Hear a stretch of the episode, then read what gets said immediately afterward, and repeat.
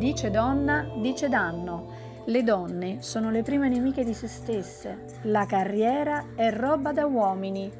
Ecco, sono solo alcuni dei numerosi e fastidiosi luoghi comuni immancabilmente sessisti da sfatare in questo finale del 2021. Regaliamoci un anno che sia nuovo per davvero, lasciandoci finalmente alle spalle un passato fatto di discriminazioni, di multiple miopie nei confronti delle donne, in particolare delle professioniste.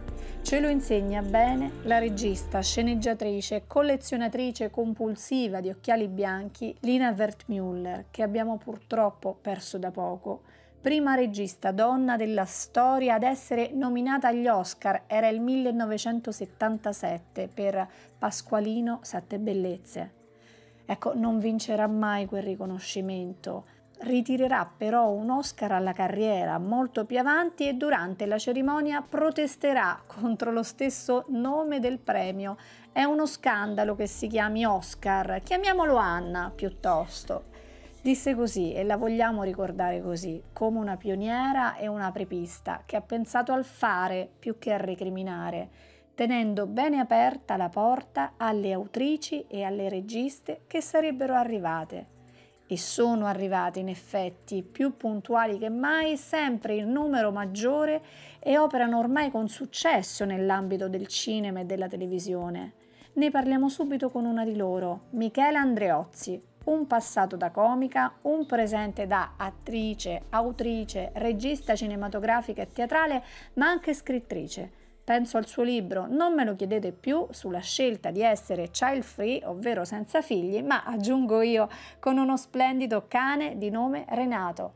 Michela, benvenuta, grazie per essere qui a Everyday Challenges. Raccontaci che cos'è, che cosa significa oggi essere una donna professionista che lavora nel mondo dello spettacolo e che sfida è per una donna essere una regista oggi, un'autrice. Nel mondo del lavoro la sfida maggiore credo che sia uscire fuori dagli schemi eh, dell'educazione che abbiamo ricevuto, che è un'educazione in cui eh, la suddivisione di certi compiti a partire da quelli casalinghi è un'educazione eh, improntata sulla prevalenza maschile, ecco. Per cui tutto quello che, che è femminile sta a mezzo passo indietro, cioè noi come donne non è che abbiamo problemi, abbiamo spesso anche una marcia in più, però ecco abbiamo una chance in meno, questa è una cosa che ripeto sempre, ma è vera. Una parte riguarda questa educazione che anche noi dobbiamo rifiutare, a partire dal rosa e celeste, a partire dal non salire sugli alberi, a non te sporca il vestito. Cioè è proprio, è proprio un'educazione alla compostezza, all'ubbidienza che le donne hanno introiettato, che invece eh, bisogna che comincino ad essere disobbedienti. Credo che le donne si sono rotte di essere la parte per bene del mondo, perché per bene significa mezzo passo indietro. Questa è la prima sfida, quindi uscire dagli schemi dell'educazione che ci hanno impartito. E l'altra eh, credo che sia una sfida con il tempo, perché eh, le donne per loro natura eh, hanno una vocazione all'accudimento, no?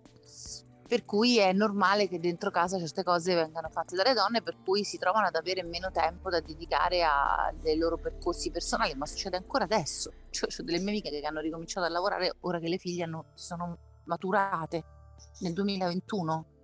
No, la mia cara amica è un architetto che ha ricominciato a lavorare un anno fa. È una follia con una figlia sola, quindi perché si è appunto dedicata all'educazione di questa figlia. Per esempio, eh, non è soltanto il salario equiparato, ma anche uguali trattamenti, perché se io sono una persona preparata, con una formazione, un curriculum, un'esperienza, in qualche maniera mm, valgo sempre, non so perché, un po' meno di un collega maschio che magari forse è un filino anche meno preparato di me. Poi capirai, vengo dal comico, quindi sono proprio una improvvisata, no? secondo l'opinione comune, cosa no? che all'uomo non viene mai messo in discussione. Detto ciò, il, il, discorso è un po' se uno desidera delle cose, provare e prepararsi. Questa è scuola buon compagni, però, eh?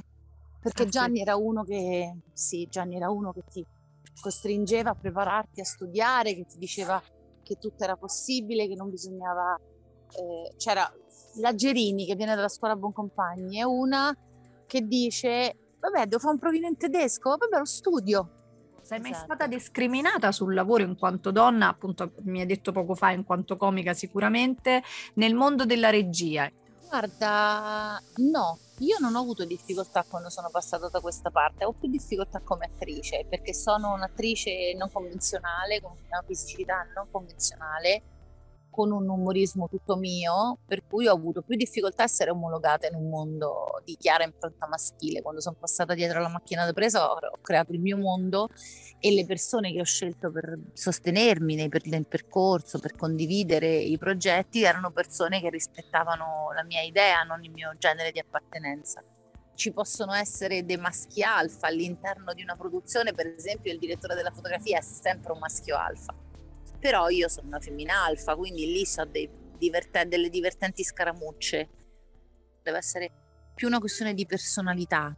Io non ho, non ho avuto problemi, ho, ho, avuto più problemi in altri ambiti. Mi è successo una volta e poi ci ho fatto un corto che si chiamava Dietro un grande uomo con Luca Argentero. Mi ha portato molta fortuna ed era la, perché era la storia di una segretaria che aiuta un uomo, un giovane imprenditore rampante a ottenere dei fondi eh, esteri eh, pilotandolo con l'auricolare. Alla fine del corto si scopre che in realtà lei è il vero investitore, imprenditore, lui è un attore pagato per interpretare la parte del giovane vincente, perché se si fosse presentata lei probabilmente non l'avrebbero filata in nessun modo.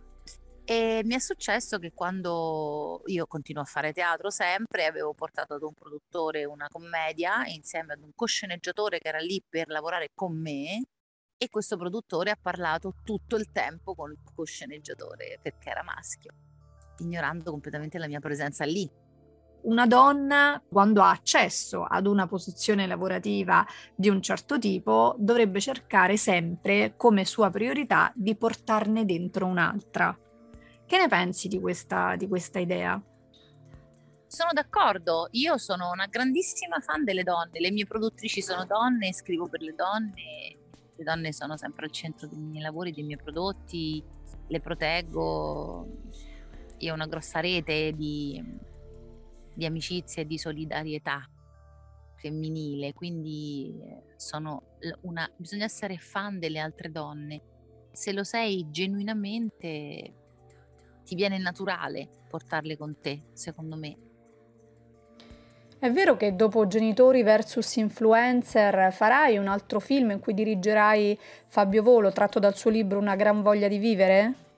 È una, è una storia molto romantica di una coppia in crisi che si ritrova durante un viaggio in camper e trova un altro modo di stare, di stare vicino e io mi ero innamorata del libro, a parte che volevo lavorare di nuovo con Fabio perché è una persona meravigliosa ed è un po' il mio attore feticcio ormai, o comunque spero che lo diventi.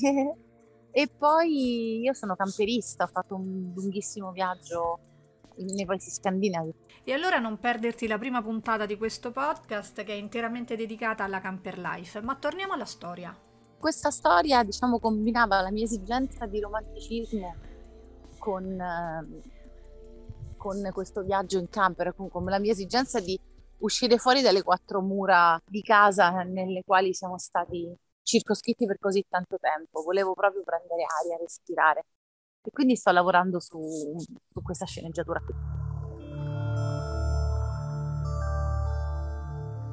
Con Michele abbiamo quindi parlato di donne, professioniste, delle sfide che le professioniste affrontano oggi nel mondo del lavoro e ci piace parlarne anche con Laura Basili e Ilaria Cecchini di Women at Business. Che cos'è Women at Business? Ce lo racconteranno loro. Vi anticipo che è una community femminile che intende far circolare le competenze delle donne Opera infatti nel mondo del lavoro, mette al centro le donne seguendo i principi chiave di innovazione, accessibilità, inclusione, sostenibilità sociale, è uno strumento concreto per aumentare l'occupazione femminile. Ed è la prima community di donne e aziende che utilizza l'innovazione di un algoritmo per rispondere alle richieste delle aziende abbinandole con le competenze delle donne iscritte al database Women at Business. Ne parliamo direttamente con loro. Ciao Laura, ciao Ilaria, benvenute. Ciao Claudia. Ciao Claudia. La prima domanda che mi viene da farvi è Women at Business nasce per favorire l'incontro fra competenze delle donne e bisogni delle aziende. Che tipo di sfida vi proponete di affrontare? Questa è veramente una grandissima sfida. Il nostro obiettivo è quello di cercare di fare un passo per risolvere eh, la questione dell'occupazione femminile in Italia. Quindi la nostra sfida è quella di riuscire a fare valorizzare, fare circolare il più possibile le competenze femminili. E, um, quindi questa piattaforma che vuole essere un, una piattaforma di incontri professionali tra le richieste delle aziende e le competenze delle donne è davvero eh, la sfida del momento. Ecco. Se posso aggiungere c'è anche una sfida culturale che si appunto affianca eh, e, e, determina in maniera molto forte, secondo me, le nostre le caratteristiche del nostro agire quotidiano. Eh, perché eh, quando si parla di lavoro femminile lo vediamo su tutti i quotidiani che cosa significa eh, in Italia. Significa cercare di aiutare eh, la, la maggior parte delle donne che sono fuori dal mondo del lavoro, ai margini del mondo del lavoro rimettersi in gioco grazie all'algoritmo. Ecco, ci raccontate come funziona WAB nel concreto? Allora, ehm, le aziende richiedono eh, determinate competenze e ehm, quindi iscri- si iscrivono alla community e postano una ricerca di competenza, ovviamente compilando un form che sarà parallelo a quello delle donne, quindi l'azienda richiede ad esempio un ingegnere che sappia il francese e l'inglese e abbia lavorato dieci anni e sia inattiva da due e voglia lavorare smart working.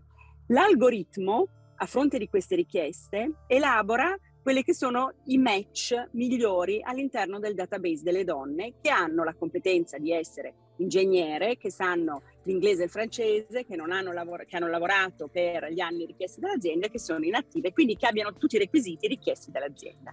L'algoritmo quindi propone i match, la donna riceve una mail in cui viene detta c'è un progetto per te, c'è un match, la donna deve dare il like se il progetto le piace e a quel punto viene vista dall'azienda e proseguirà eh, le sue chiacchiere, il percorso diciamo di, di conoscenza con l'azienda stessa. Se invece dice no, non mi piace questo progetto, basta, finito, non si incontrano. È proprio una piattaforma di incontri professionali, ci piace definirla così.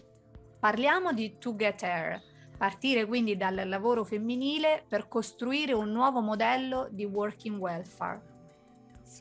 Il nostro manifesto. La nostra missione è appunto quella di far circolare le competenze femminili, eh, come together, insieme, to get her, per prenderla, per coinvolgerla, per portarla nel mondo del lavoro. Che cosa significa insieme? Significa insieme alle aziende, che sono coloro che possono realmente cambiare, hanno il potere di poter eh, offrire progetti alle donne e di poterle includere nel mondo del lavoro. Quindi la nostra idea è stata proprio quella di creare un manifesto di eh, sostenibilità sociale delle competenze femminili che andasse raccontando quella che è la nostra filosofia. E perché parliamo di sostenibilità sociale? perché noi investiamo sulle donne di questa generazione, quindi aiutando queste donne a trovare un loro progetto professionale, una loro indipendenza economica, per far sì che le figlie e anche i figli che si troveranno a cercare lavoro nella, nel, nel prossimo futuro abbiano degli esempi virtuosi, abbiano degli esempi di persone indipendenti che hanno trovato la loro realtà professionale e come sappiamo tutti, se lavora una donna si crea questo circolo circolo virtuoso di, eh, economico eh, favorevole allo sviluppo. Si dice sempre che ogni donna che lavora eh, libera altri due lavori, produce altri due lavori almeno, eh, diventa indipendente e arricchisce in tutti i sensi la società. Ecco, secondo voi qual è la sfida che oggi si deve trovare ad affrontare una professionista, tra l'altro, ecco, in epoca pandemica, ormai possiamo dire così? Dunque, la, la sfida di ogni donna, io credo, eh, è, è, quella di mh, intanto essere consapevole di quanto vale, eh, essere comp- consapevole di potercela fare. E poi è chiaro, ci sono le sfide di cui sentiamo parlare tutti i giorni, trovare un mondo del lavoro flessibile che venga incontro a quelle che sono le esigenze delle donne, che possano conciliare questa parola che noi amiamo sostituire con trovare un'armonia tra la vita personale e la vita professionale. perché questa è, è veramente la, la difficoltà dei nostri tempi. Come diceva Laura, siamo tutte figlie c'è chi è madre, c'è chi è moglie, chi è compagna eh, e, e, questo comporta un carico di cura che deve eh, affiancarsi alla vita professionale, non deve essere esclusivo il carico di cura o esclusiva la vita professionale. Quello è, è un modello costruito negli anni sul modello maschile, non per negligenza o per cattiveria, ma perché gli uomini hanno iniziato a lavorare prima di noi, soprattutto in Italia, no? E, e quindi eh, affrontare una carriera eh, costruita su un modello maschile diventa complicato. La sfida è quella proprio di non arrivare al punto di dover scegliere no? tra eh, vita personale e professionale. Noi siamo un'opportunità in più per le donne e per le aziende, proprio per raggiungere quelle pari opportunità che ancora ad oggi mancano. Quindi ogni volta che eh, una donna, ci è capitato che ehm, donne ci ringraziassero eh, per aver ricevuto un match che non significa aver avuto un'opportunità di lavoro, ma eh, aver trovato un, pro- un, progetto, ma aver avuto solo l'opportunità di incontro. E questo per loro è già abbastanza, perché ehm, mandando fuori mille curricula non hanno ricevuto nessun tipo di eh, feedback. Quindi il fatto stesso di essere state matchate eh, dava loro l'idea di essere state in qualche modo considerate e questo è incredibile. E poi ovviamente abbiamo dei casi di successo e questo ci riempie di gioia perché in questo senso noi siamo proprio una community. Il, se solo solo riusciamo a trovare um, un progetto professionale per una di loro, siamo felici tutti, tutti contenti. La donna ha trovato, lavoro, ha trovato il suo progetto, ha trovato il lavoro, l'azienda ha trovato la competenza che stava cercando e noi siamo riuscite a valorizzare, a fare circolare quella competenza vi chiedo di raccontarmi in maniera concisa però efficace che cosa bisogna fare per entrare a far parte della community WAB. Allora, le donne devono andare sul sito www.womenatbusiness.com selezionare il tasto donna e iscriversi, è tutto gratuito, iscriversi seguendo passo passo le istruzioni che compaiono a schermo. Questo significa inserire nome e cognome, username e password eh, e arrivare a compilare il proprio profilo indicando le competenze che loro hanno. Quindi che cosa sai fare è la domanda che noi chiediamo. Ultimissima domanda, quella volta che sei stata discriminata come donna, quindi magari la battutaccia che ti sei sentita fare oppure il tipo di, non so, epiteto che ti hanno rivolto, uh, un ricordo così di una cosa da dimenticare. A me una volta in un colloquio mi è stato detto, ah ma mm, perché vuoi una carriera in questa azienda? Uh, non vuoi, non hai progetti di sposarti, di fare dei figli, di fare una famiglia? E io ho capito che quella non sarebbe stata l'azienda per me e non lo è stata. Meno male. Ilaria? a me è capitato, io ho tre figli, a me è capitato che in una situazione simile a quella di Laura mi dicessero ma mh, mm, vedo che ha tre figli, ma non si vuole dare una calmata? Sembrano delle battute, però insomma mh, mm, spalle larghe si procede. Ecco, spalle larghe e si procede. Mi piace moltissimo, quindi io in realtà vi ringrazio per il vostro tempo e per essere state con noi. Grazie a Ilaria, grazie a Laura e direi che ci rivediamo tutte, non solo qui sul podcast Everyday Challenges, ma anche su Web, giusto? Grazie Claudia, grazie mille. Everyday Challenges, il podcast per chi affronta le sfide ogni giorno progetto di Claudia Catalli, powered by Bertelli Pigola.